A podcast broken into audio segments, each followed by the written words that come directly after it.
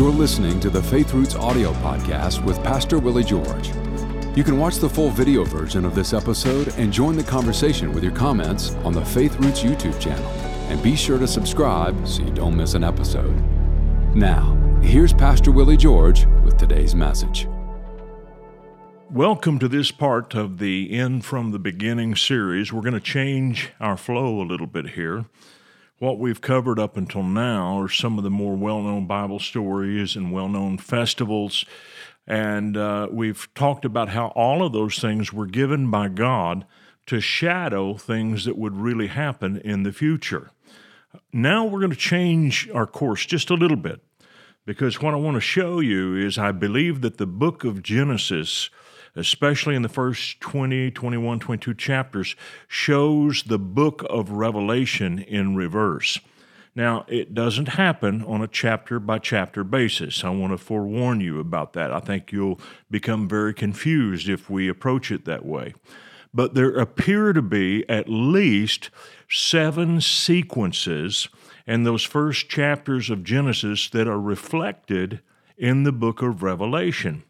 Some of them have very positive fulfillments. Some of them have reversal fulfillments. In other words, what is positive in Genesis may wind up being negative in the book of Revelation, although two things may be linked together. We'll see that in just a minute. But I do want you to read this carefully and mark the scriptures. Make sure you pay attention to the references. Read these things for yourselves understand that this is very allegorical, it's highly symbolic, but that doesn't mean it cannot be used to teach. Now, listen to what Isaiah said, because Isaiah lends support to this in Isaiah 46 9 and 10. Remember you the things named in advance named in advance from age past times for i am the mighty one there is none else, the adorable, and there is none like me, making clear from the first what is to come, and from past times the things which have not so far come about. I say that my plan shall stand, I accomplish my every purpose. God has a plan. He also reveals his plan. And he says that you can tell something about his plan by looking at the very beginning, you can see the time of the end. In Ecclesiastes 1 9, Solomon writes to say, The thing that has been is the thing that shall be, and the thing that shall be is the thing that has been. So I do believe that's very true generally, but I also believe that it's true specifically. And you can see these things in Scripture. There are numbers of parallels. Um, if there were only five or 10, maybe it wouldn't be worth bringing up.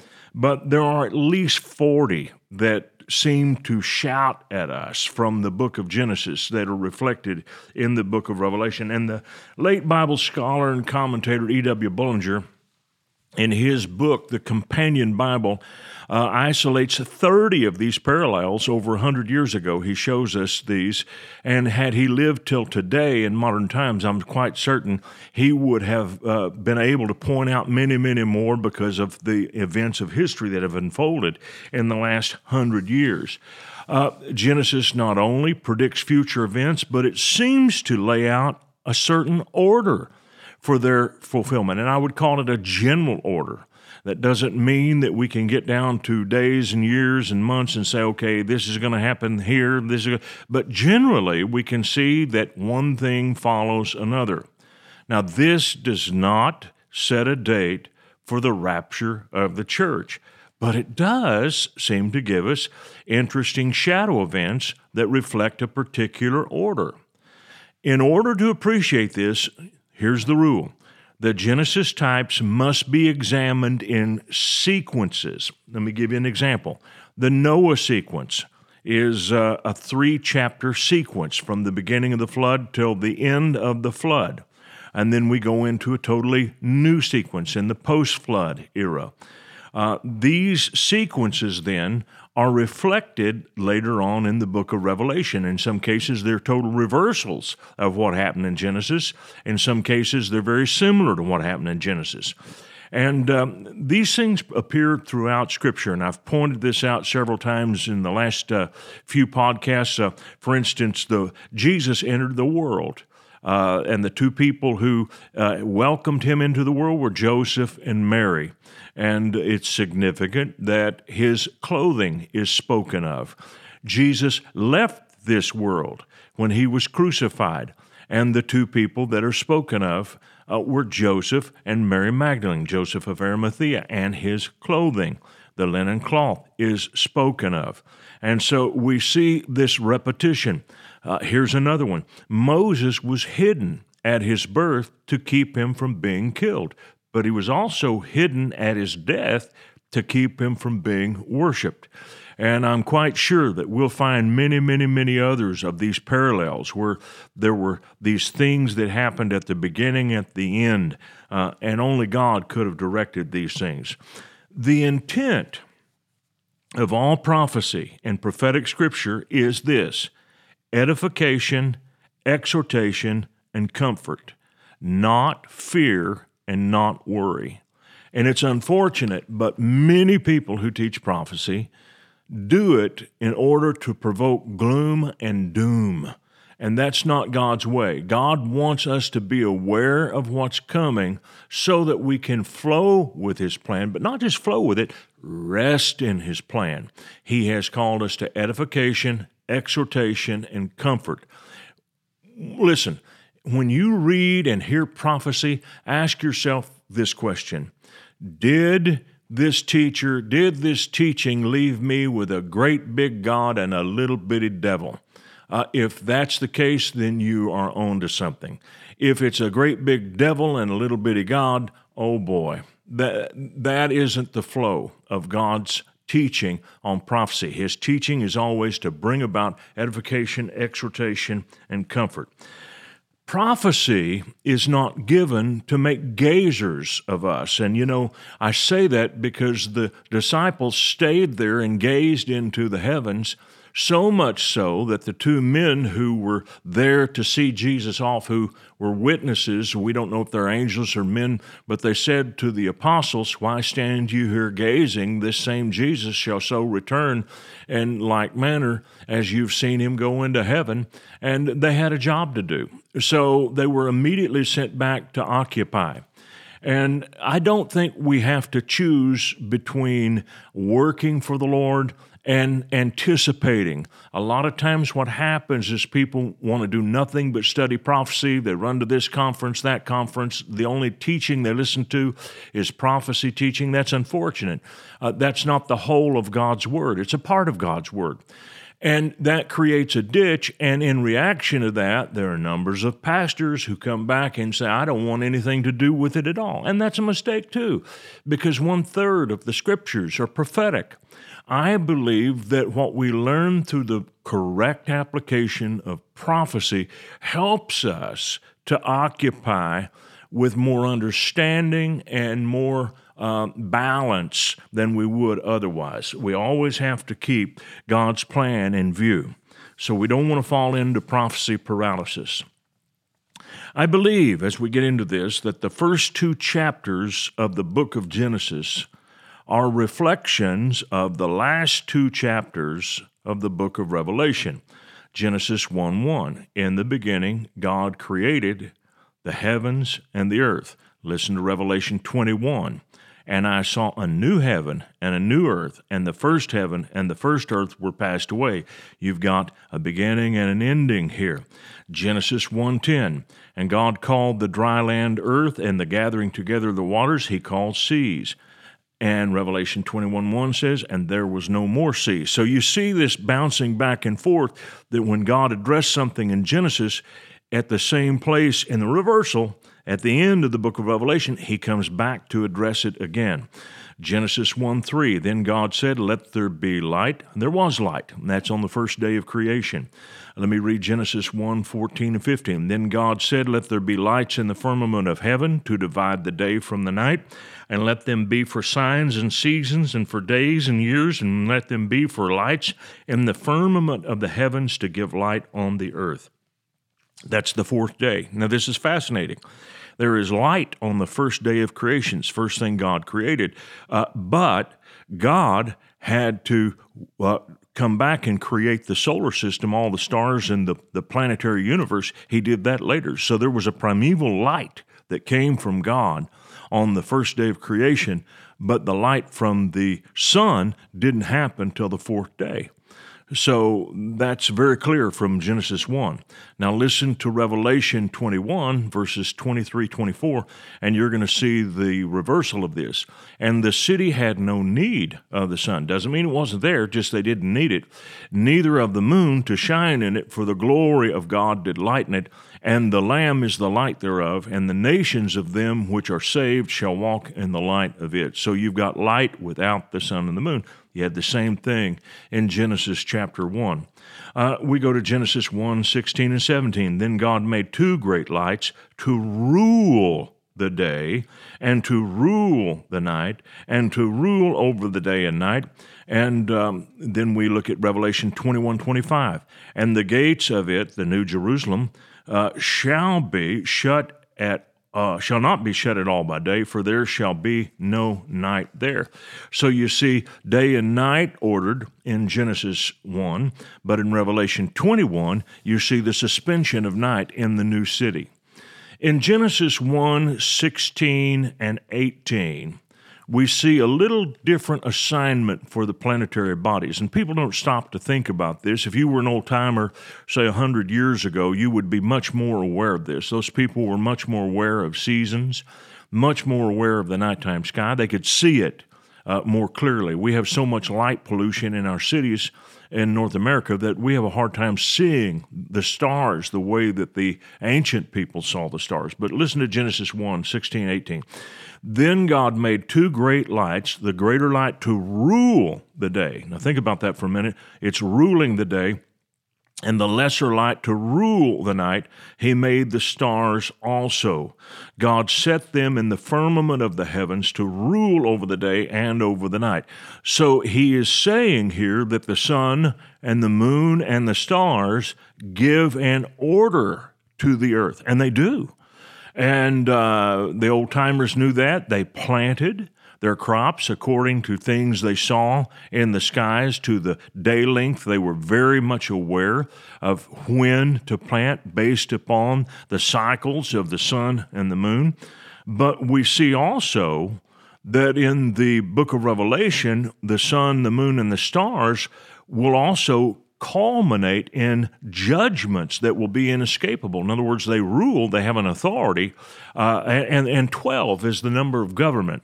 And so you see the 12 signs of the zodiac, and we're not uh, pushing astrology here by any stretch, but you have to remember Satan never created anything. He is a corrupter. So the signs of the zodiac were not created by Satan, they were corrupted by Satan to accomplish a different purpose. But in the beginning, they were ordained of God. Tradition says it was Enoch who identified those signs, and he used them to teach the story of the gospel. It was called the Star Gospel. And so there were 12 of those in the circuit around the heavens.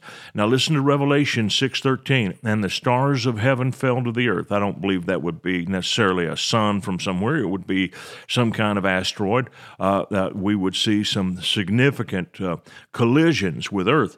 Uh, Revelation 6:13, Revelation 8:12, and the fourth angel sounded, and the third part of the sun was smitten, the third part of the moon, third part of the stars. That means 30%, 30 33% of the light from the heavens will be blocked. So, as the third part of them was darkened, and the day shone not for a third part of the day, and the night likewise. Uh, and then Revelation 16 8, and the fourth angel poured out his vial upon the sun, and power was given unto him to scorch men with fire. So, there will be something that will happen atmospherically that will enable UV radiation from space and from our sun to burn people more significantly than it does today. Uh, we go to Genesis 1:26.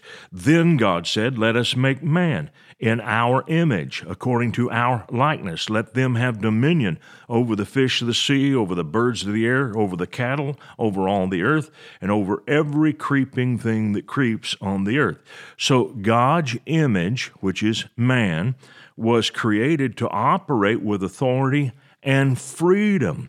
Satan comes along in the book of Revelation on the flip side of this, and he has an image, and see what happens with it. Revelation chapter 13, verse 11 I beheld another beast coming up out of the earth. Revelation 13, 15. And he had power to give life unto the image of the beast, that the image of the beast should both speak and cause that as many as would not worship the image of the beast uh, should be killed. So you see, the image of man or the image of God in Genesis uh, 1 is for authority and the freedom and the rule of man. But you see in Revelation that the image that Satan and the Antichrist bring is designed to bring bondage to the earth. So what we see is these amazing reversals. And so they are happening in sequence. This image of God uh, that we read about is early on. So it's at the very last that the image of the beast is brought forth to the earth, just before the end of the tribulation. That's when this beast image will be brought forth by Antichrist. Doesn't happen at the beginning, it happens near the end. And so you can see these sequences being revealed in Genesis, but when we flip them, and it would be like taking two charts and flipping them up so they both touch and they're the reversal of each other. That's really what's happening here. And it doesn't happen chapter by chapter, story by story. It happens through a series of sequences. And we'll talk about that, and it'll become more obvious to you as we get deeper into this. We are in the paradise sequence right now, which would be Genesis chapters 1 and 2. And so the paradise is what we read about in the last two chapters of the book of Revelation. First two chapters of Genesis, the last two chapters of Revelation. The subject of both sequences would be paradise. And so we see the great paradise at the beginning, and we see how that paradise will be restored at the end. There's a lot more to come. I'll see you in a minute.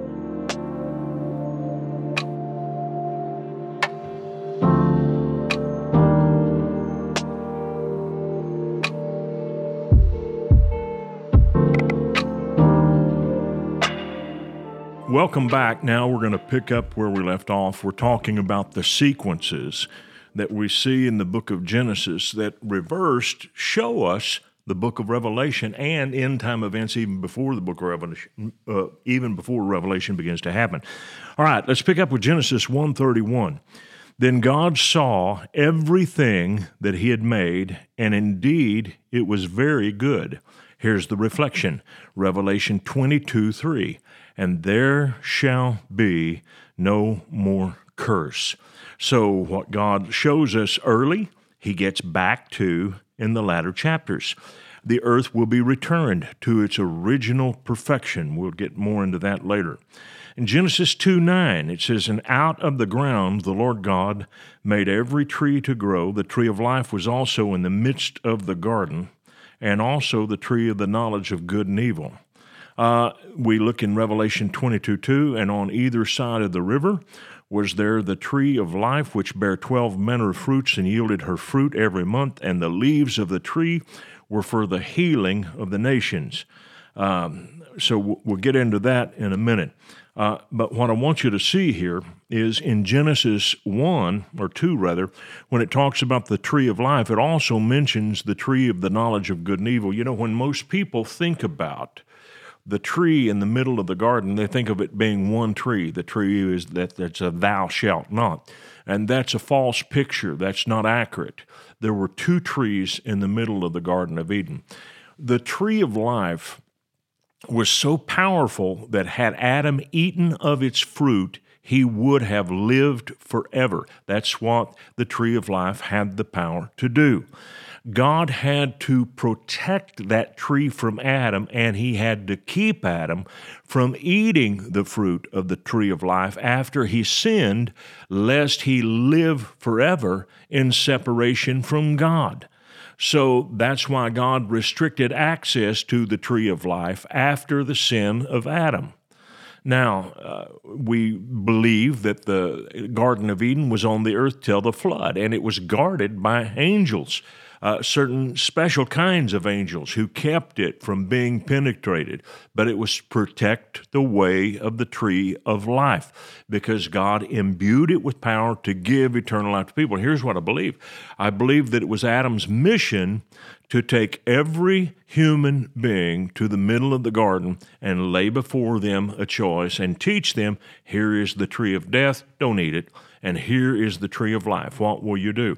And I believe as people chose to eat the tree of life, they made a choice, and that sealed them. They didn't have to live in temptation forever after. Uh, but but you see, it didn't last very long. Adam very quickly ate the fruit of the tree of the knowledge of good and evil, and then the tree of life was no longer an option. And it's interesting that God chose a tree or a cross to bring life back to humanity. Now, this instructed me when I raised my kids. I saw something about the heart and character of God that was very, very uh, powerful to me as a dad. And that is, I never tell my kids, you can't do this. I always gave them choices. You can't do this, but I will let you do this. Uh, for instance, if there was a party that they were invited to, and I was very suspicious of the people who were throwing the party and didn't feel like that they were good influences on kids and that there wouldn't be a lot of authority at the house where the party would be held. I would say, no, you can't go. But here's what you can do. Why don't you guys have your own thing here? And uh, I'll buy all the pizza. You invite your friends over. And so I never just said no create a vacuum. You don't create a vacuum with kids.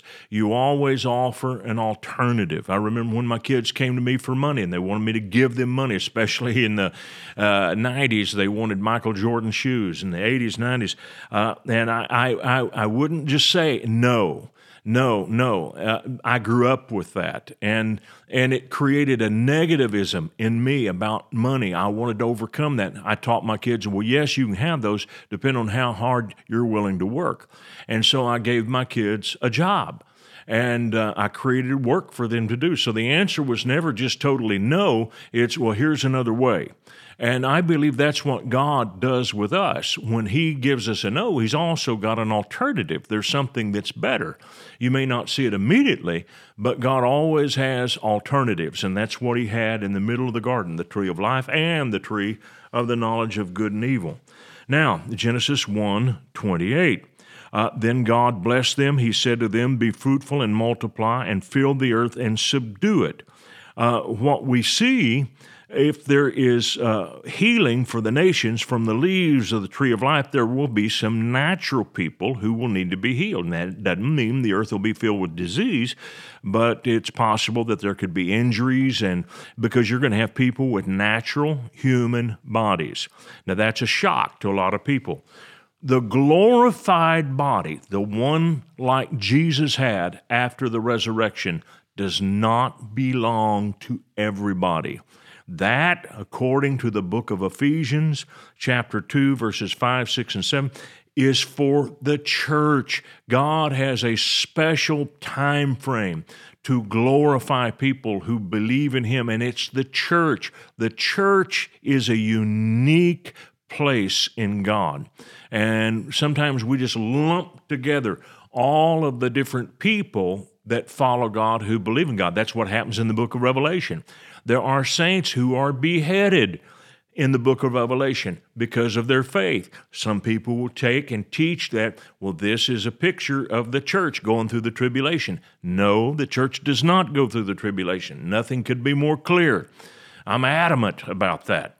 Uh, but what I want you to see is there will be people in the tribulation who come to faith in Christ in the face of death and are willing to die for their faith, but they're not the church.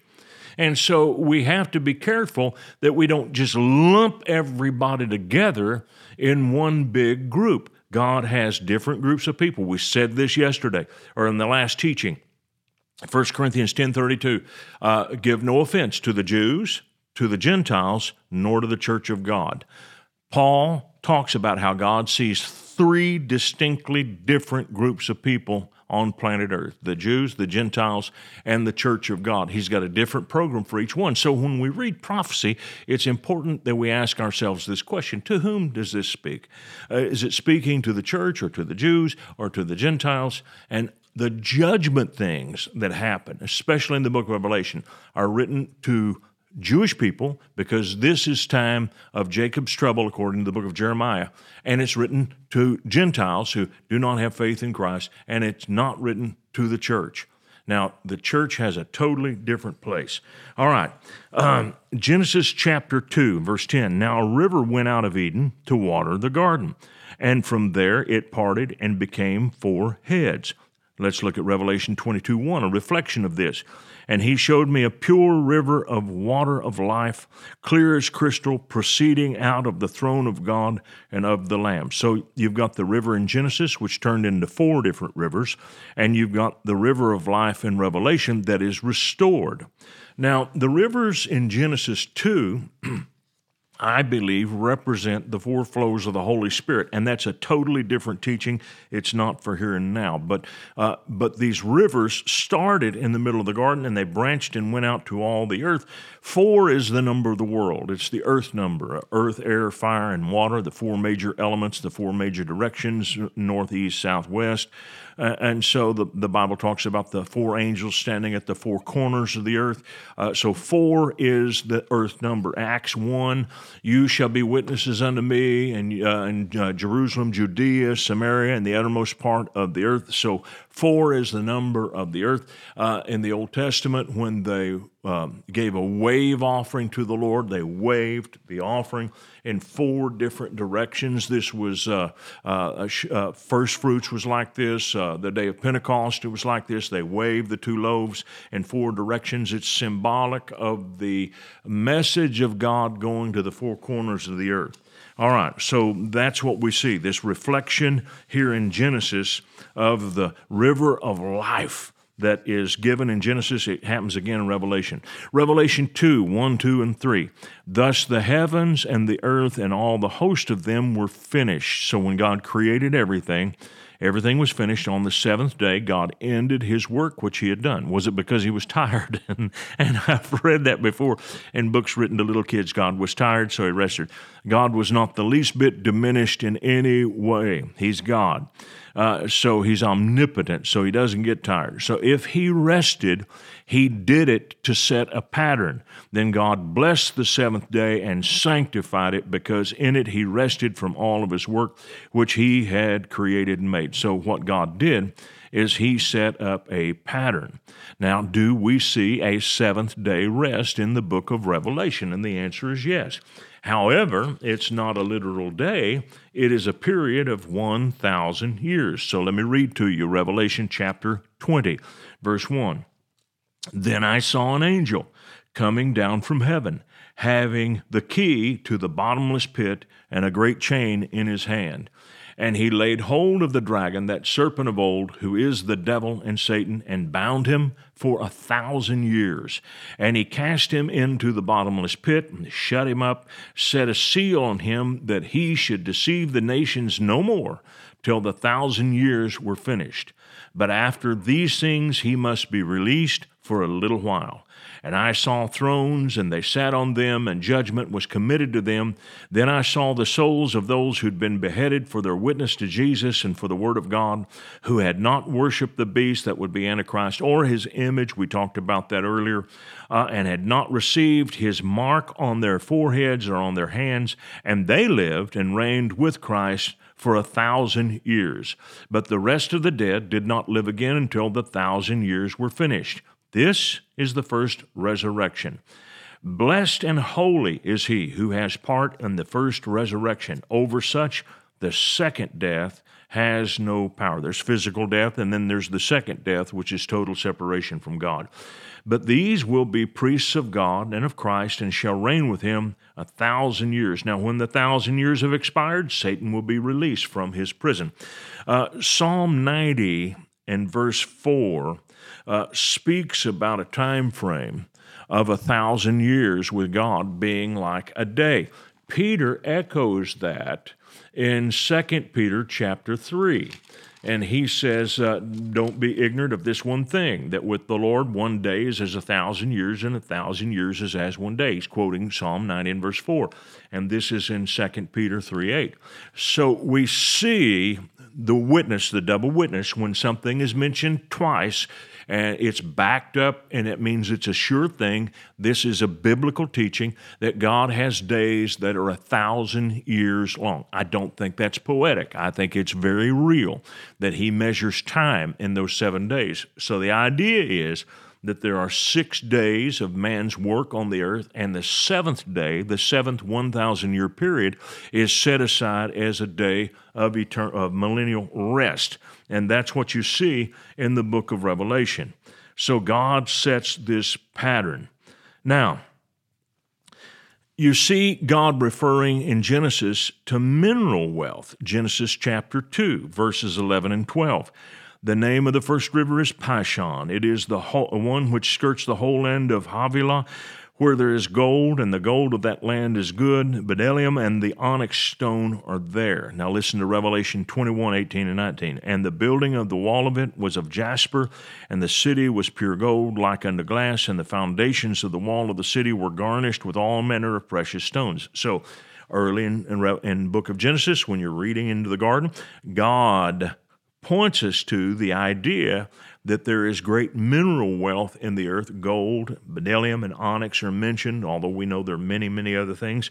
Here we go in Revelation chapter 21, and we see that the gold is back and the jewels are back. And so you see the reversal here. Genesis chapter 2, verses 21 through 25. And this is a significant passage because it is the first wedding. And so I'm going to read uh, from Genesis 2 22 and on. Then the rib which the Lord God had taken from man, he made into a woman. And he brought her to the man. And Adam said, This is now bone of my bones and flesh of my flesh. She shall be called woman, because she was taken out of the man. Therefore, a man shall leave his father and mother, and be joined to his wife, and they shall become one flesh. Now, that's quoted by Jesus, and it's also quoted by the Apostle Paul. So, those exact words appear in the scriptures three different times. And they were both naked, the man and his wife, and they were not ashamed. So, now, what I want you to see about this, there's a wedding here. This is actually a wedding you have two people coming together. They are brought together we have God joining them, words are spoken, and Adam and Eve become husband and wife. And so we see the reflection of this in a wedding that's held in the book of Revelation. Revelation chapter 21, verse 2 Then I, John, saw the holy city, New Jerusalem, coming down out of heaven from God, prepared as a bride adorned for her husband. And then in Revelation 21 9 and 10, uh, a man says to John, Come, I will show you the bride, the Lamb's wife. And he showed me the great city, the holy Jerusalem, descending out of heaven from God. So we've got this uh, uh, amazing sequence here of a wedding in heaven, and we've got the saints clothed in fine linen. And here uh, we see in Revelation 19 7 and 8, and to her it was granted to be arrayed in fine linen, clean and bright, Revelation 19, 7 and 8. Uh, but yet it says in Genesis 2, they were both naked, the man and his wife, and were not ashamed. So their clothing was spoken of or lack of. Uh, but we see the parallel. There was righteousness in both cases. It was right standing with God that mattered, and they had the right standing with God in the garden. Therefore, they were clothed with light. And I don't think that they would be naked in the sense that we would be naked today if we took off all of our clothes. I think there was a light that emanated from the two of them. Uh, from within, that there would have been light in their bodies. And uh, I think the scripture supports that. So they were clothed with light and they're clothed with fine linen in the book of Revelation. And I believe that's also light too. I, I think that um, anytime a heavenly being is seen in Scripture in vision form. The, the, the most amazing thing about them is that they have an, a, a light coming about them, with the exception of angels appearing to be men. And they can do that from time to time. And when they do that, they're operating undercover. And uh, but many, many times the heavenly being is so full of light. When Jesus appeared to Saul of Tarsus, he was so full of light it blinded him. All right. We see these sequences are continuing to be fulfilled. You've got a wedding in Genesis, wedding in uh, Revelation. You've got a river in Genesis, a river in Revelation. You've got precious stones in Genesis. You've got precious stones in Revelation. So we see these sequences responding to each other so that the end is declared from the beginning. I'll be back in just a minute.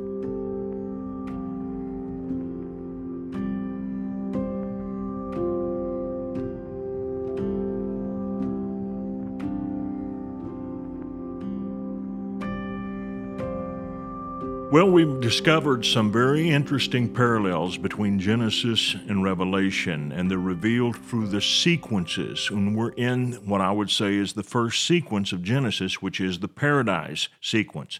It's over at the end of Genesis chapter 2. There's no more paradise after chapter 2. Chapter 3 is where we see the fall of man, and that's a sequence all unto itself we will see it also reflected in the book of Revelation. But we're not done with sequence uh, one, which is the paradise sequence, so let's read it. Genesis 1 2. The earth was without form and void, and darkness was on the face of the deep, and the Spirit of God was hovering over the face of the waters.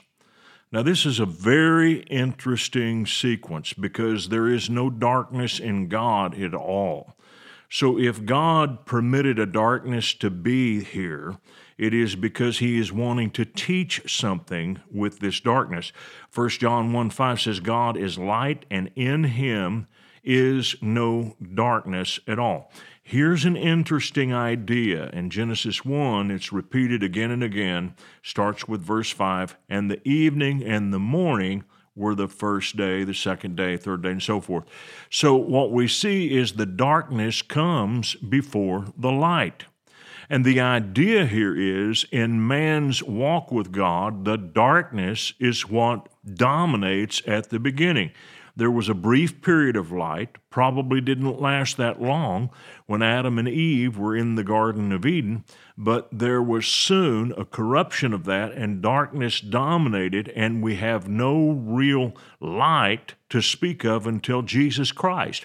Now, the prophets came and they brought light for the people of Israel to walk in, and God brought light for Abraham to walk in, and so forth, but the real light came in John 1, Jesus is described as the light who came, and we have the light prevailing at the end. So the evening and the morning that follows were the first day, second day, and so forth. So we see this picture. Now, what is God trying to say to us with this darkness being so near to the creation? Well, in Isaiah chapter 45, verse 18, uh, the scripture is very clear that God did not create the earth to operate in darkness. Now, let me read it to you. It's Isaiah 45 18. For thus says the Lord, who created the heavens, who is God, who formed the earth and made it, who has established it, who did not create it in vain. Now, in Hebrew, it is without form and void. He didn't create it without form and void. I want to go back and read to you again Genesis 1. In the beginning, God created the heavens and the earth, and the earth was without form and void. Actually, the word was there is not the regular word for was in the Hebrew language, it is the word became. So, sometime after God created, and I don't believe long, long time, I don't believe in the millions of years, I believe that very quickly God permitted the earth to go into this darkness and without form and void for a reason. He wanted to teach something to humanity. And if it's true, then it's going to be reflected in the book of Revelation. So, what that means is in the book of Revelation, very near to the end of the wrap up when Christ comes and conquers Satan and deals with the devil, and just before the paradise sequence, we're going to see some kind of, of darkness. All right? Revelation chapter 20 is where we're going to find it. Verse 7 is where we'll start. Now, when the 1,000 years have expired, Satan will be released from prison, will go out to deceive the nations which are in the four corners of the earth, Gog and Magog, and that's not the Gog and Magog of Ezekiel 38 and 39. This is a spiritual uh, uh, reintroduction of those two spiritual forces. To gather them together to battle, whose number is as of the sand of the sea. They went upon the breadth of the earth, they surrounded the camp of the saints, and the beloved city, and fire came down from God out of heaven and devoured them. The devil who deceived them was cast into the lake of fire and brimstone. So this is interesting when Jesus conquers Satan, when he deals with him in the book of Revelation, he does not personally touch him. He sends an angel to lock him up with a chain. The angel throws him into a bottomless pit. Obviously, this is symbolic, but it will literally happen in the future when Satan is restricted from operating on planet Earth for 1,000 years. But at the end of that 1,000 years, he will be released for a very short period of time. And at the end of that millennial reign of Christ on earth, there will be millions of people on earth. And there will be many, many of them who have no heart for God at all. In other words, they live in a paradise, everything is perfect, but they have no heart for God. God wants them to make a decision. They will be deceived and lied to, not because God wants it. They have plenty of evidence for God's character, His goodness. They will have lived in this amazing bliss and paradise, but it's not enough. And here's what God's doing He's showing us that we are more than our surroundings. And there's an idea, it's very pervasive in our culture, that we are all shaped by our environment. But that's not true. There are very good people who come out of horrible situations, and there are very bad people who come out of very good situations. And so people are what they are because of decisions that they make, not the circumstances that surround them.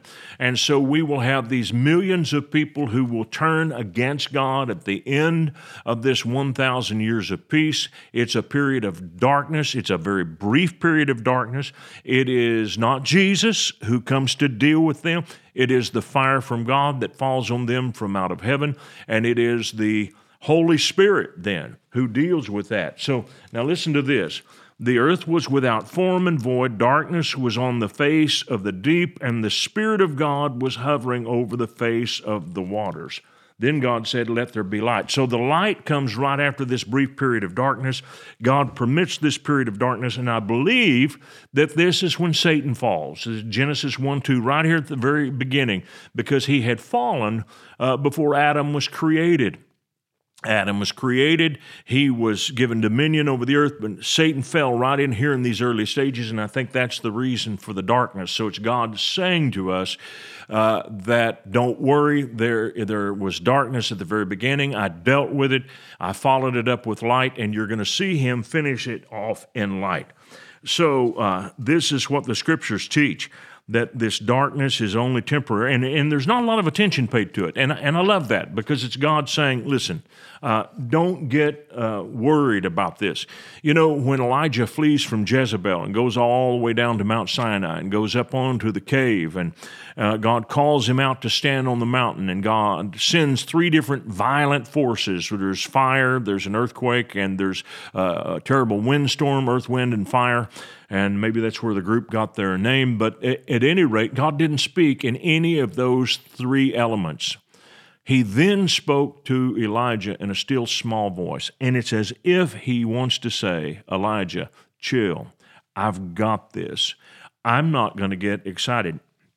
You may be excited about all of this, but this does not rattle me. It does not get me into an amazingly uh, uncomfortable mood. God speaks and gives his plan in a still small voice. And so that's what we have here. God saying, I'm not going to get uh, overheated about any of this uh, because I will deal with it. So this darkness is highly symbolic. Now, what we have here is the end of the paradise sequence, and it's the very first sequence in Genesis. Therefore, it is the last sequence in the book of Revelation. Now, as we move deeper into Genesis and we start going to chapter 3, we're going to get into a totally different sequence. It lasts for one chapter. There should be a reversal of that sequence in the book of Revelation. I'll give you a little hint in Genesis chapter 3, man loses his dominion and authority on planet Earth. In the latter chapters of Revelation, 19 and 20, we see the dominion regained. And so there is a complete reversal. Now we're seeing these patterns where it is predictable that one thing must come before another, before another, before another. So if we follow Genesis carefully, we can gather some idea of what will happen in the last days and the order of certain events so that we need not be surprised. Now, I don't think that it's such that we can pinpoint to an exact year or exact month, exact day that something is going to happen. I don't think that uh, the scriptures teach us this. But one of the things is especially clear times and seasons should be something we know and thoroughly understand because the scriptures teach us that we know times and seasons. So as we go further into this, we'll get into it in detail. And so make sure that when you get done with this, you go back through the scriptures, write them down, look at them, read them, you know, the best way to really take a teaching to yourself is to make notes of it and then reread it to yourself. That's how you really learn it. Don't just look at it and say, oh, that's too deep for me. I'll never be able to get it. If you take that approach, I think you're going to make a mistake. And the other thing is, this particular teaching is something you probably ought to listen to or at least watch on video. And take notes. I'm not so sure that it's something that you'll get the most from just riding in your car or just listening to by audio. I think it might be something that you may need to really dig into. Uh, maybe listen to it by audio after you've gone through it a time or two visually, uh, but really pay careful attention to it because it's not something you could pick up and gather casually. Well, that's all the time I have for this particular sequence, but we're not done. We got many more to come. Thank you. I want to thank you for watching our podcast today. And if you really liked it, would you please give us a little thumbs up by clicking on that sign down below? And then I would encourage you to subscribe to our channel so you don't miss any of our future podcasts because they're all going to be good.